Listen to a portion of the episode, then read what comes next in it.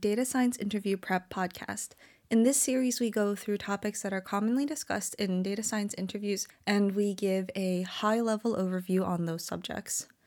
In today's episode, we'll be discussing parametric and non parametric models, which is a common topic in data science interviews.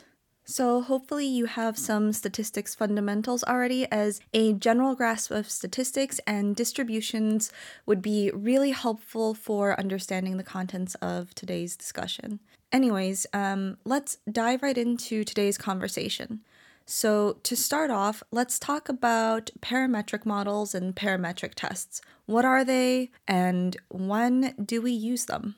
So, parametric models are models that make an assumption about the underlying distribution of your data set. And this is really important. Parametric models make an assumption about the underlying distribution of your data set.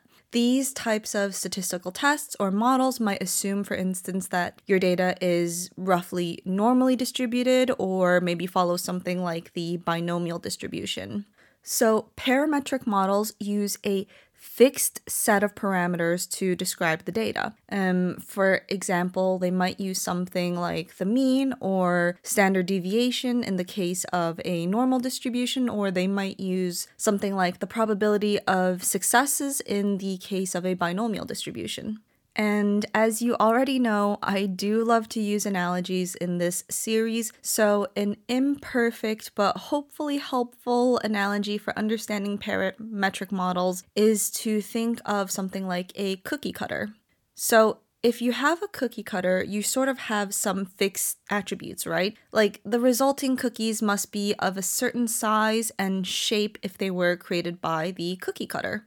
Well, just like a cookie cutter has fixed shape and size, parametric models have a fixed set of parameters that describe the data. One real world example we can think of in terms of parametric models is a linear regression. A linear regression assumes that the relationship between the input variables and the output variables has some sort of like linear straight line relationship. And to fit a linear regression model, we must meet some assumptions about the data. For example, like that the variables should be normally distributed. And if these assumptions aren't met, well, the resulting model can be quite biased and inaccurate. Okay, now let's switch gears to talk about non parametric models.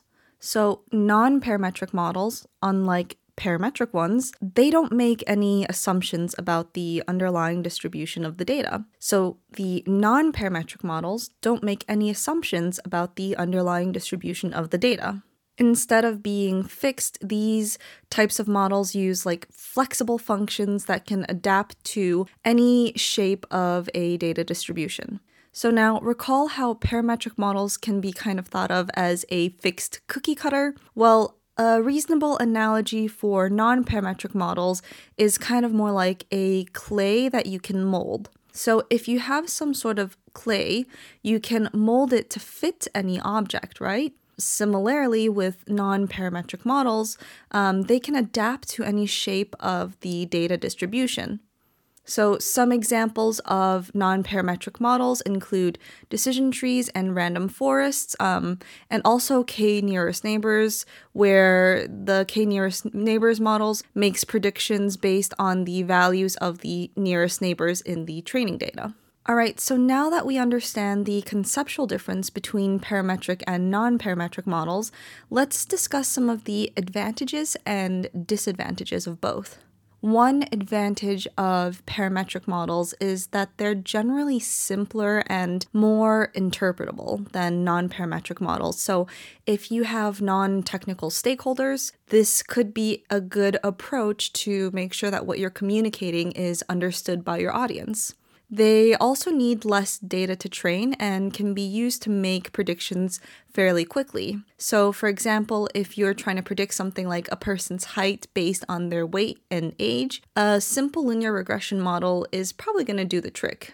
But now, what's the disadvantage of parametric models? Well, if the underlying assumption of the parametric models are not met, the model might be highly inaccurate and it might produce pretty biased predictions. So, even if you are able to produce some predictions, uh, they're not going to be very reliable if your underlying data doesn't really fit the assumptions of the model.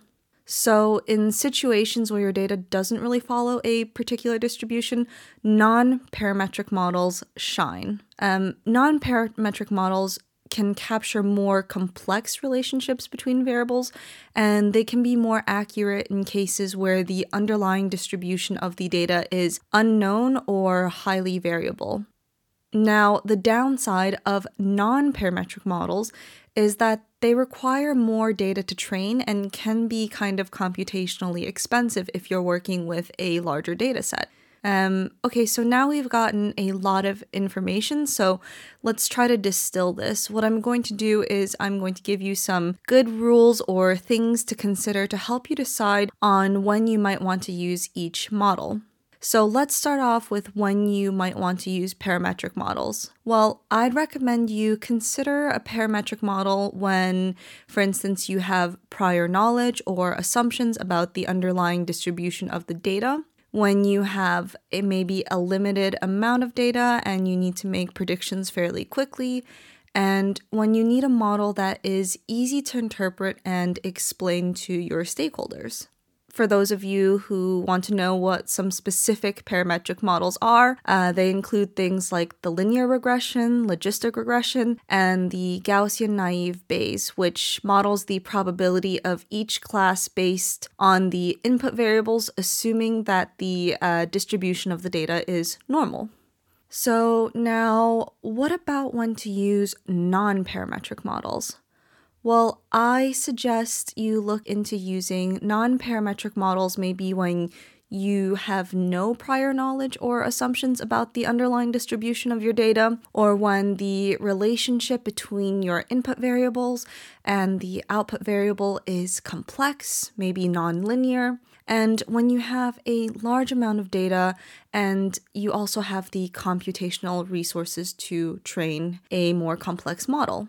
Uh, and for those of you who are wondering as well, some specific non parametric models include decision trees, which we have discussed previously, uh, random forests, which we also touched upon, and k nearest neighbors. Uh, so the k nearest ma- neighbors makes predictions based on the values of the nearest neighbors in the training data. And we will have actually a future episode on k nearest neighbors, so stay tuned in.